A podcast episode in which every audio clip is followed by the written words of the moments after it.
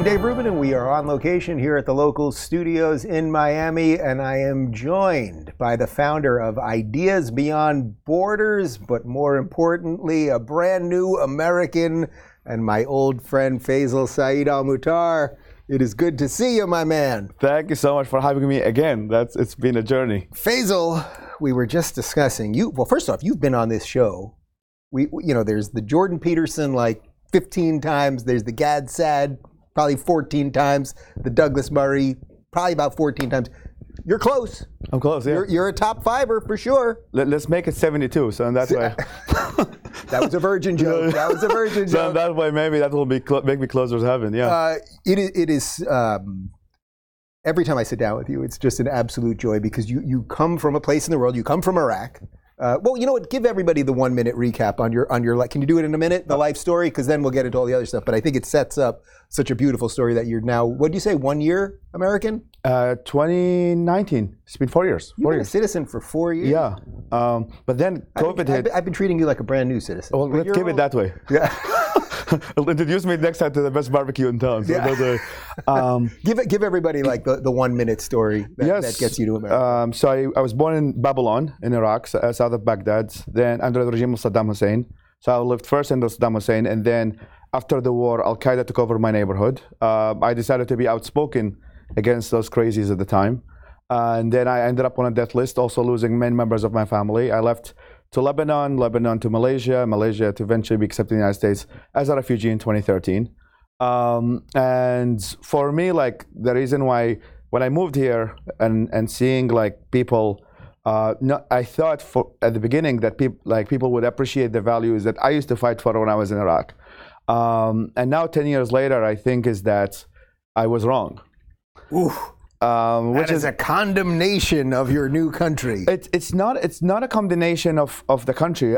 I would say, and that that's that's again uh, the the journey is that I've had an amazing, pleasant experience in America. Um, I'm so grateful to be here, and in, in, fact, the word grateful is even an understatement. Uh, a year after I moved in, I was hosted by an American family for a year in Northern Virginia, in which they treated me as their as their kid uh, the amount of support from people like you and friends and others who like elevated my voice and and made me part of like the scene.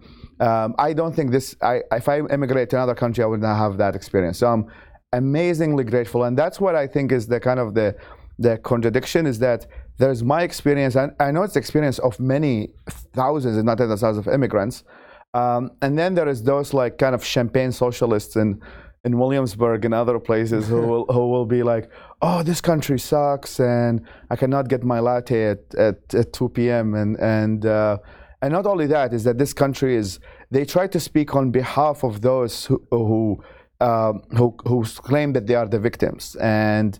Uh, and that pisses me off, uh, to say to say, to the, say least. the least. Yes. So one of one of the things that I've been like kind of thinking about is that uh, how like the, the, the, the people here, we need to figure out a way to make them realize what they're taking for granted. And I think is that it's not just my voice that matters, but I think I mean even with your show, you have interviewed a lot of people. You have interviewed Yeonmi Park. You have interviewed a lot of the voices that are speaking the same message. Because the thing is, like, we don't even have to speak it; it's just true. So that's that's. Sometimes I try not to speak so much because I was like, just like it's self-evident yeah. uh, as that's written in the U.S. Constitution or Declaration of Independence, I guess.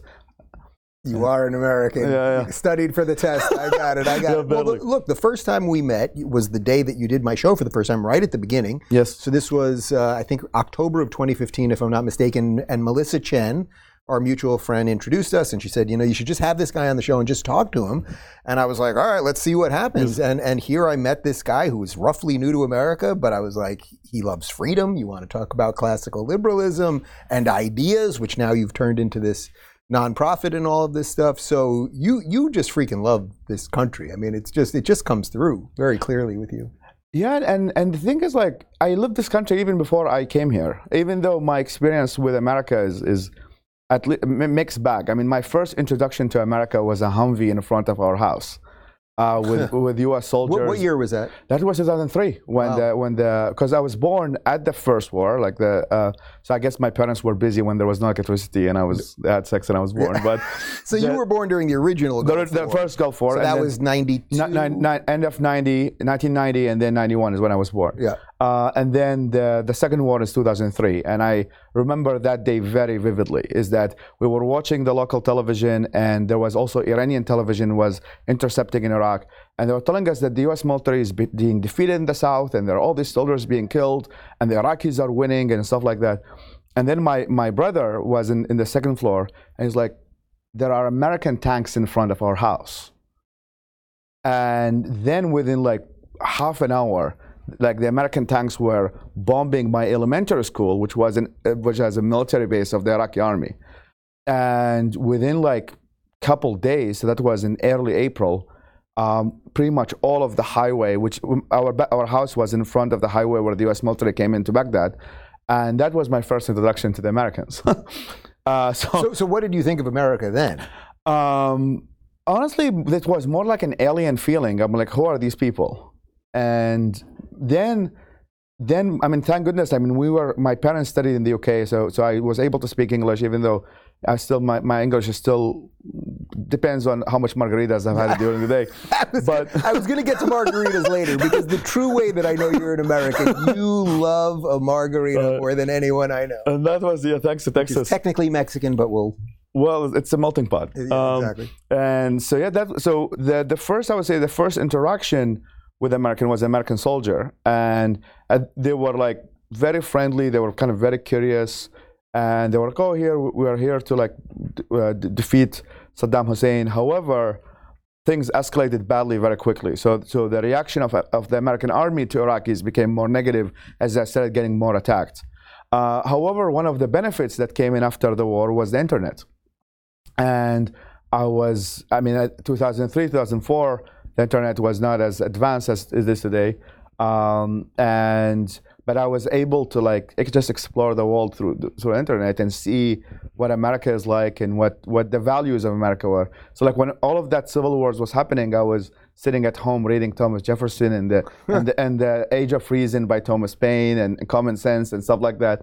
And I was like, these are and and the story like of America, at least the beginning story, and even like the Europe 33 years war, etc., or the origin of the Enlightenment, is what I think is the Middle East is facing right now. So it's like it's the founding of America and the and the civil wars that it had and European civil wars with Protestant and Catholic stuff like that is what we what I witnessed. So it's just like we're 300 years behind. Right. Um, and my goal is to is to bring those values into the region that I came from, which I think are the reason why thousands and hundreds of thousands of people are prosperous are the values that founded America, which I think are values worth spreading. and you quite literally are doing that with your life. That's what Ideas Beyond Borders does. Exactly, and and I think is that even with my disappointment, um, I mean, in a theoretical world, let's say if America turns against America, let's say, I think that these values are still worth defending. So I think is that spreading the values of freedom. America is itself an idea as well as a country, and that's I think what is very unique about this country is that uh, there is, I mean, uh, not with all my love for my Canadian neighbors, but they don't. There's no Canadian idea. That, But America as a nation is founded on ideals that are universal uh, and are built one of the largest freaking economy and largest military.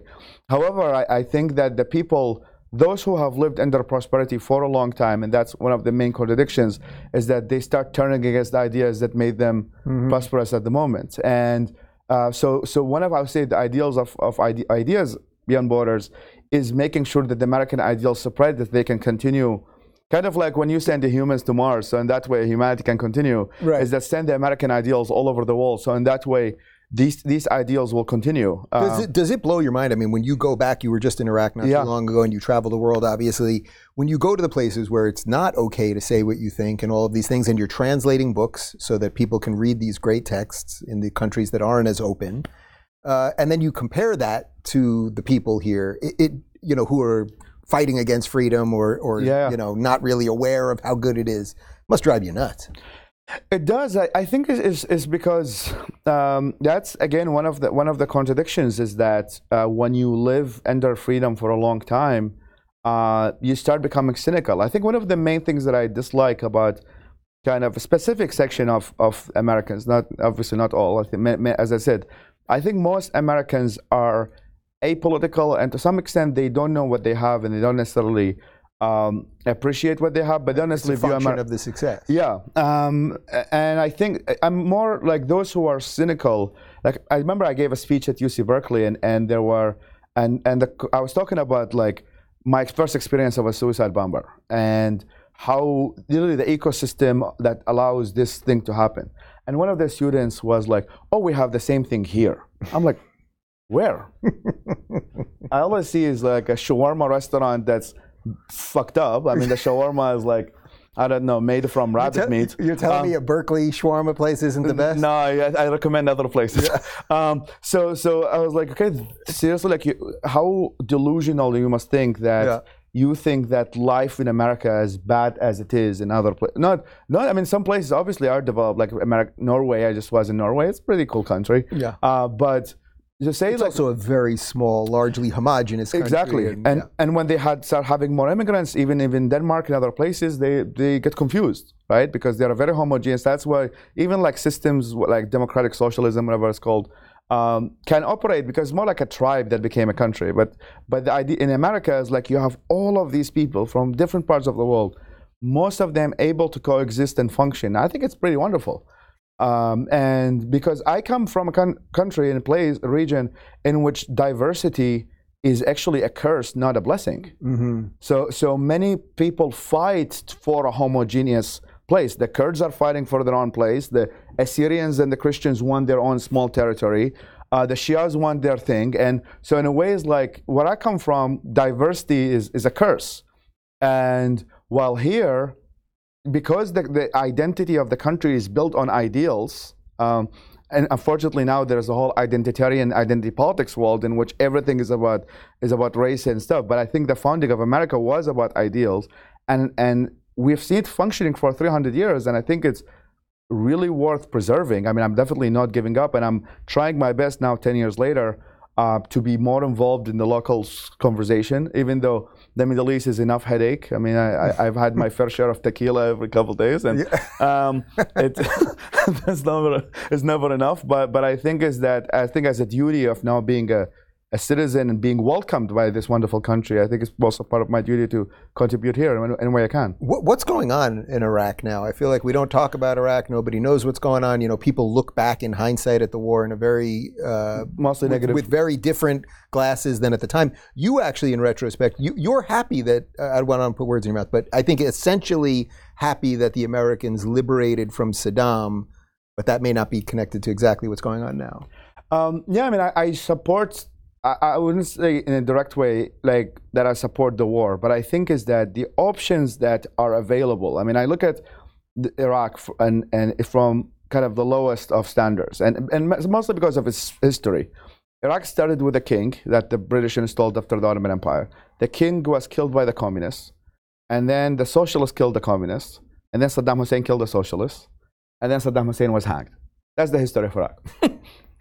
so the, the, seven seconds. So well so so this is so when you're trying to like kind of look at the ecosystem of kind of the history, that's the history. So and Saddam Hussein at his like the last years were like after the first Gulf War was his worst and was leading the country into explosion. Um, the alternative, I think that if the Iraq War never happened, or the US didn't intervene, we would end up exactly like Syria, which is in a weird way now when I came back to Iraq, now there are Syrian refugees who live in Iraq. Hmm. So imagine how bad Syria is that they come to Iraq for, hmm. for refugee status. So, so I went back to Iraq after 13 years. Uh, and I mostly went to the Kurdistan region of Iraq, even though I was slightly on the borders of, of federal Iraq and Mosul.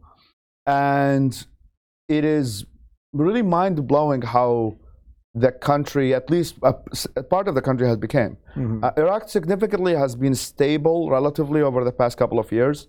Uh, the reasons are kind of somehow sinister because, but it's also uh, a, a, reason, I guess, of application of Milton Friedman theories is that now the political parties of the Sunnis and the Shias and the Kurds have enough investments in the country So like some of them own shopping malls and and restaurants and all that stuff. So pretty much all of them now are interested in keeping the country stable. So now because they have vested interests, they no longer support suicide bombers and stuff like that. So that's why you don't hear about Iraq on the news because there has not, as far as I know, there has not been a suicide attack since 2000, like since the defeat of ISIS. And as a result, the country, of result of that stability, there's now investments and people coming in. And weirdly, but not weirdly, the Kurdistan region asked us. So when I went back to Iraq for, for, for the first time, 13 years, so I met with the government of, of Kurdistan, at least a representative of them, and they were like, "We would love you to open an office in in Ideas Beyond Borders in this place. We are very open to Western ideas. We want would like." Like whatever America has, we actually want some of it. We want to learn about the experiment, like translate more books, work with our universities. Uh, we started like a small kind of venture fund called Innovation Hub uh, that supports startups and, and things like that. So moving towards privatization. So in the in, in in the grand scheme of things, I think Iraq is doing much better than I left it, which is itself a low standard. But I think is that it definitely has the potential of becoming uh, really, a, I mean, significantly much better country, even much better than during Saddam Hussein. So, in when, I think when people try to, even with I had a, a, a debate on Slate magazine, which Christopher Hitchens used to write for, for about the Iraq War, but Slate went far left Sure, sure. after the death of Hitchens. Like pretty much all the websites. and pretty much all the websites. And the thing is that most of the, even the conversation was, I mean, many of the people who oppose the war, uh, and some are right reasons, some are bad reasons, and but however, most of them they try to connect to domestic affairs. Oh, Bush sucked. We don't trust Bush, and therefore, or we don't trust the Republican Party, and, and things like that. So eventually, I mean, many Americans cannot even name four provinces in Iraq. oh, I, I, I bet Um, 99% can't name probably one. So, so but, but at the same time, have very strong opinions about Yeah. it. So, so it, it's definitely a complicated. sub- Al Anbar province. How about that? Pretty good. huh? That's a good one. I mean, that's the one where America did not have a good time. But, uh, but yeah, with, with that being said, it's like I mean, we- we've seen that also with Afghanistan. Is that, and that's I would say is like one of the reasons why I think people like me have to take a lead. I mean, I don't believe in saviors. I think that people from the region have to fix their own region, and which is the reason I started my organization. Is the reason why I started support many organizations in Iraq and stuff like that. In fact, my goal of my organization is ceasing to exist. yeah. Like we don't we don't, don't want to be we don't want to build this bureaucracy in which you just want to advocate for the cause and you keep raising money just because uh, you, there is an organization you want to maintain. So eventually, I think the people there have to. I think America, with all its mistakes, allowed the room for that to happen. Uh, there's now free press, there's freedom of speech. I know it's under attack even here.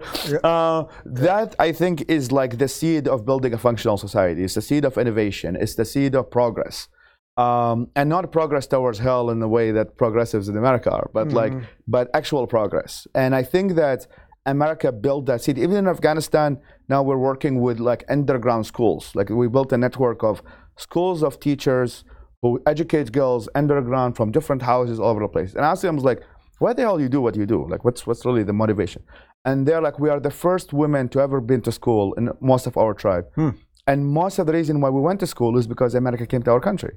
So in that kind of 20 years, Right. some of these women went to school, they went to college, etc., and now they feel it's their duty to make sure that the girls of tomorrow don't end, end up being illiterate.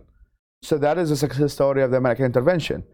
The American withdrawals, however, that's another story. But I think is that I think that we, we, we can always talk about the negatives of the Sure. intervention, but I but I am seeing like even when and I would love to take you to Kurdistan and I have Yeah, a gift from I'd you for. Kurdistan Yeah. is that you will see that people are appreciative. And I think what, what happens with the Kurds is that they took leadership. America did what it can, but then at the same time, they're like, we want our country, or place to be developed, and they took leadership and they made it happen. So, so, I, So in effect, they have a. It's not. I know it's not technically a country by international standards, but they have a country in essence, right? Like to, to, in- to some extent, I mean, y- it's a, I mean, it's a semi-autonomous. I mean, not region. according to Turkey and not Yeah, according yeah. to Iraq, I guess. Uh, but the politics, I mean, I mean, that needs like six bottles of tequila. Just, just. Uh, but to make it to make it very, very uh, s- simple is that, I mean, there are multiple. I know that's not the official narrative, but there are different types of Kurds. Mm-hmm. So that's also part of it. I mean, even the Kurds themselves speak different languages. Generally speaking, the Kurds of Iraq and Iran speak a similar language, have a similar heritage, and the ones in Turkey and Syria have a different heritage, different language. The ones in Turkey, in particular, were supported a lot by the Soviet Union. So there's a major group called the PKK, mm-hmm. which is mostly communist, like nut jobs, in my opinion, and who have extreme differences with the ones in Iraq and and, and Iran.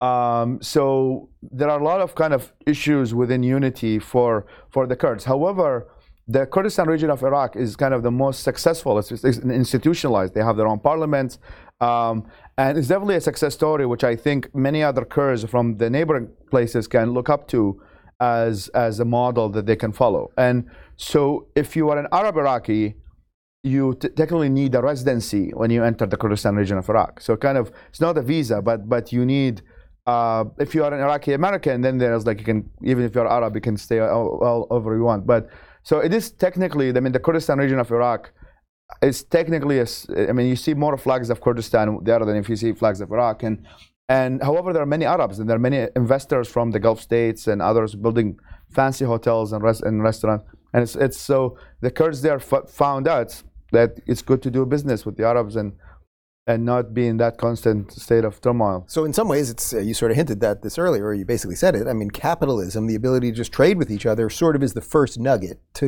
to getting to everything else. That people suddenly realize, oh, I've got a shop, I've got employees, there's people around me. Like, let there's something worth protecting. Hundred percent. I'm hundred percent a believer in in the in the kind of the how connectedness. I mean, even now with Saudi Arabia. I mean, yes, we can talk about a lot about MBS, but if you look at it from the core, like Saudi Arabia, because of the fact oil, they want to diversify from oil.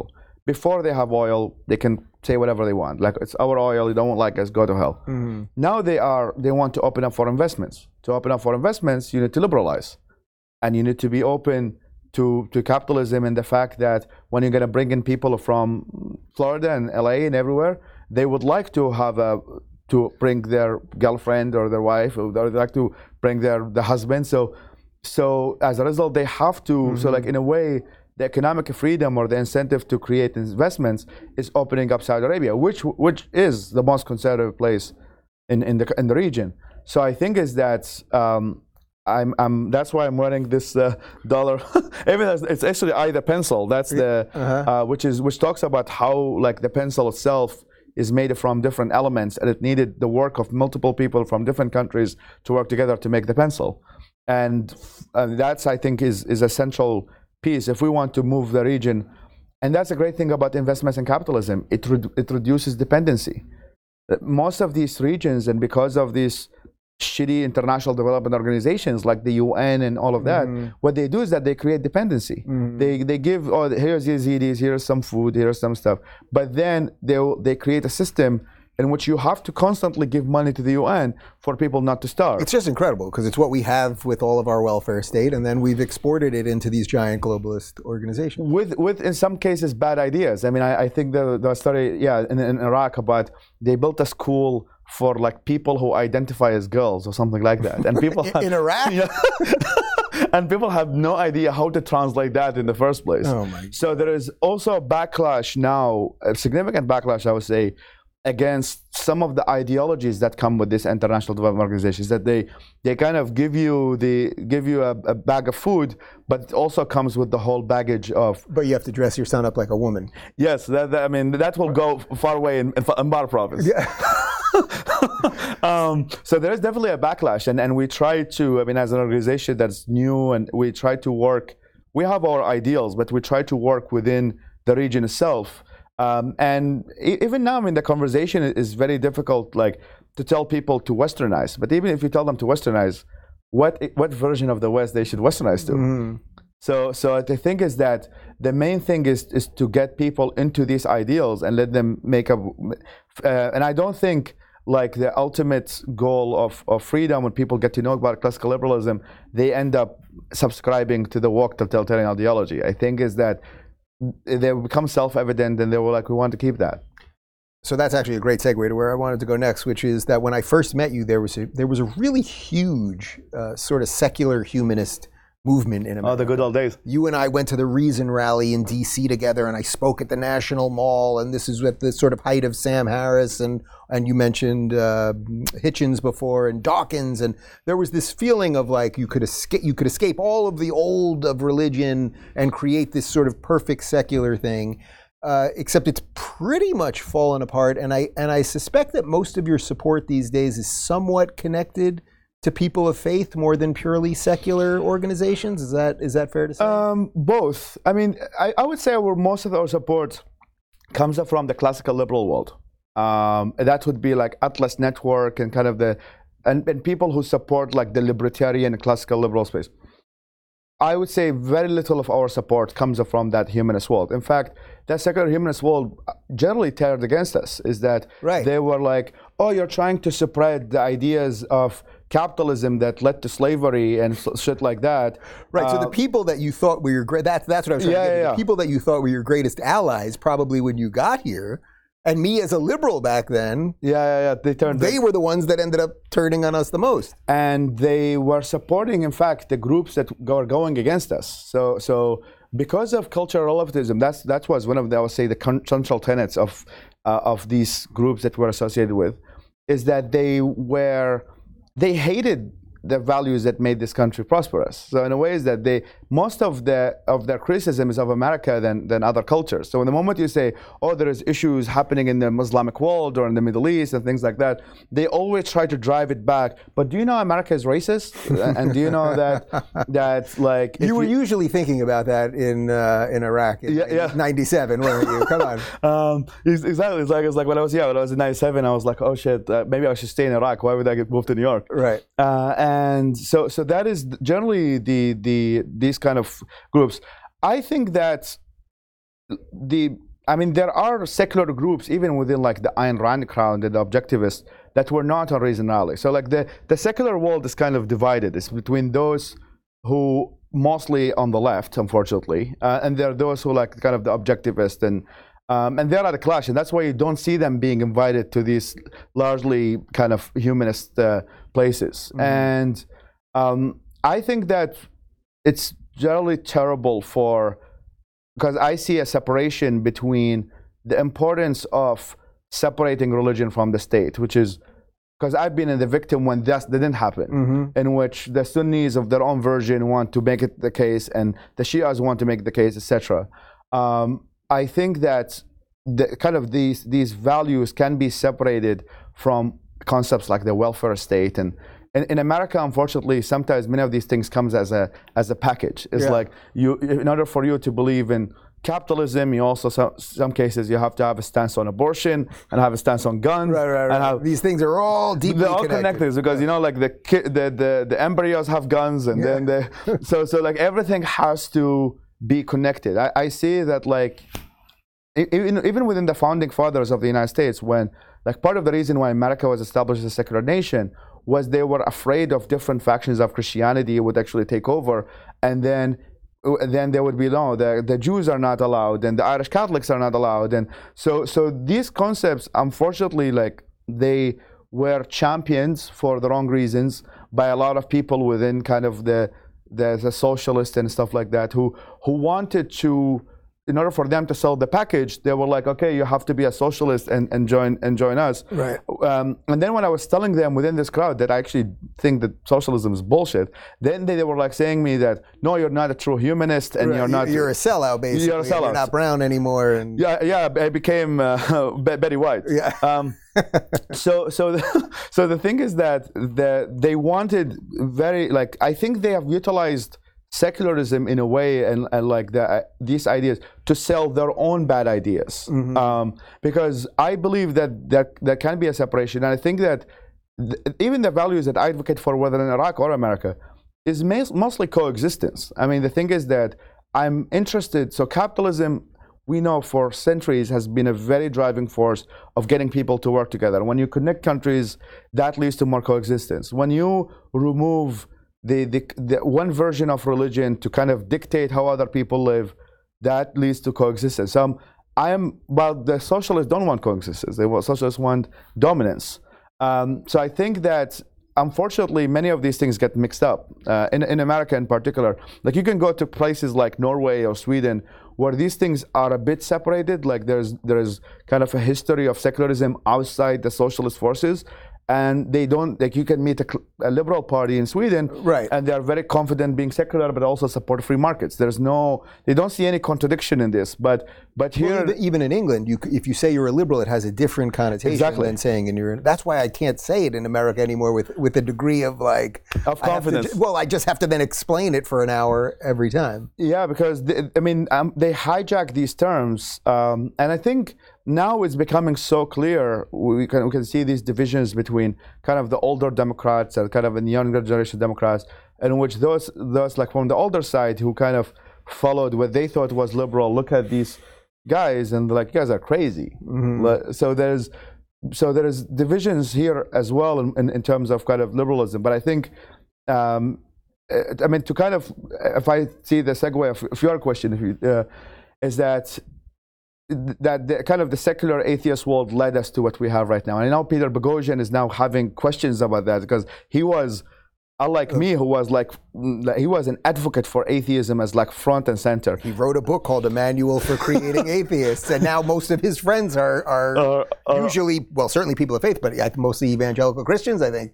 Yeah, so so he's kind of he que- start questioning uh, whether that would be the, the, kind of the outcome of what we're for. I think there is some truth to that. I think is that we just we, we aim to destroy religion, but we had no alternative idea. Mm-hmm. We just know what we hated, but we know what we stand what we stood for. And and if you looked at even Reason Rally and many of these places, I mean, now we look at it in hindsight, there were places of kind of hate and, and resentment.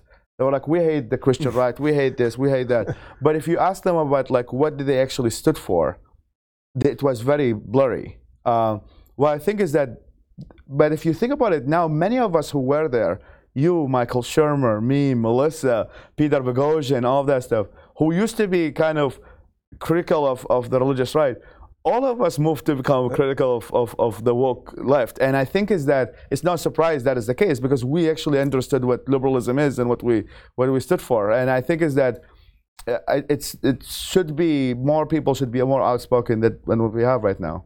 Let's finish with this. As a proud new American and you love your American jackets and your American shirts and your American hats and all of those things, when you see the type of political fighting we have now, which we don't have the sectarian sort of house to house, we're going to kill you fighting. We certainly don't have that yet. But we've had our riots, we have our cities burning down at times, all of that stuff, which always feels to me like it could just be turned on at any given moment. You know, there could just be some incident any day today that turns it on tomorrow how worried are you that where the way we deal with politics or the cultural issues could lead us to basically being this sort of sectarian, you know, we're a huge country, but but basically being this very odd sectarian cannibalized blob?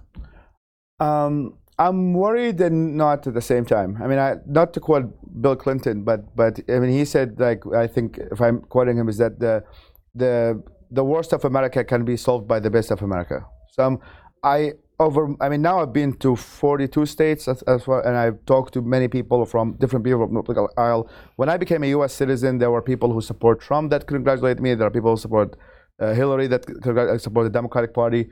So i think is that i mean america is a wonderful country. I think most people cognitively or not cognitively understand that and believe that. I mean, many mm-hmm. people when they're like, oh, "I'm moving this country to move to Canada," like, "Are you fucking kidding me? You're not moving to Canada. You, Nobody knows. Like, you, you live in Jersey City and you enjoy your life there. Like, yeah. don't tell me you're moving to to Canada." So, so I think many people, when you take it, when they are pressured, I think they understood that this country is great. However, there is kind of a sense of virtue signaling of cynicism and stuff like that to show to give, give a sense. I think that's what the woke kind of give to some extent. They give a sense of moral superiority. So everybody wants to have that feeling, kind of like wearing a big cross, walking in the streets of Beirut during the Civil War. It's yeah. like it gives you like a sense of. So I, I think that so that's my kind of optimistic side. My least my kind of worried side is that we have seen this before. Is that I mean I would say at least within the political arena, we have reached a level. I mean, even in counterterrorism circles, it's called the level of dehumanization. Mm-hmm. So it's like you look at the other side as kind of the enemy and that deserves to be destroyed. Um, that itself is like a seed of the, m- worse things can, can happen as a result of that. You can do almost Uh, because that's like I mean what we see in the Middle East and even Balkan places stuff like that. That is like when people reach the humanization level and then the rule of law gets destroyed and then people start killing each other. So I think is that America, at least in the political arena, or what is observed, and the thing is that, in America everything can become like an industry of sorts. So like there is an industry of polarization that that wants people to uh, destroy each other and then claim that we, they are the savior. I'm saving you from the other side. I mean, when I grew up in Iraq, th- there's, I mean, when people understand like how did Al Qaeda and ISIS spread in these places, right? ISIS took over the one third of Iraq in like a couple of weeks. And the message of ISIS at the time, how they recruited people, was not that, oh, we're here to destroy the, the Christian West. It was, I'm here to defend you from the other side. Mm-hmm. And then, so all of these kind of extremists rise in the ecosystem that allows them to be, be viewed as the saviors. And I think America is not there yet, but I think there are definitely seeds uh, to, to, to- for that to happen. And um, you're doing your best, and I will do my best to make sure that this doesn't happen, whether it's through my organization ideas, Boris, or me individually, or through margaritas. uh, with margaritas. Good to see you, my friend.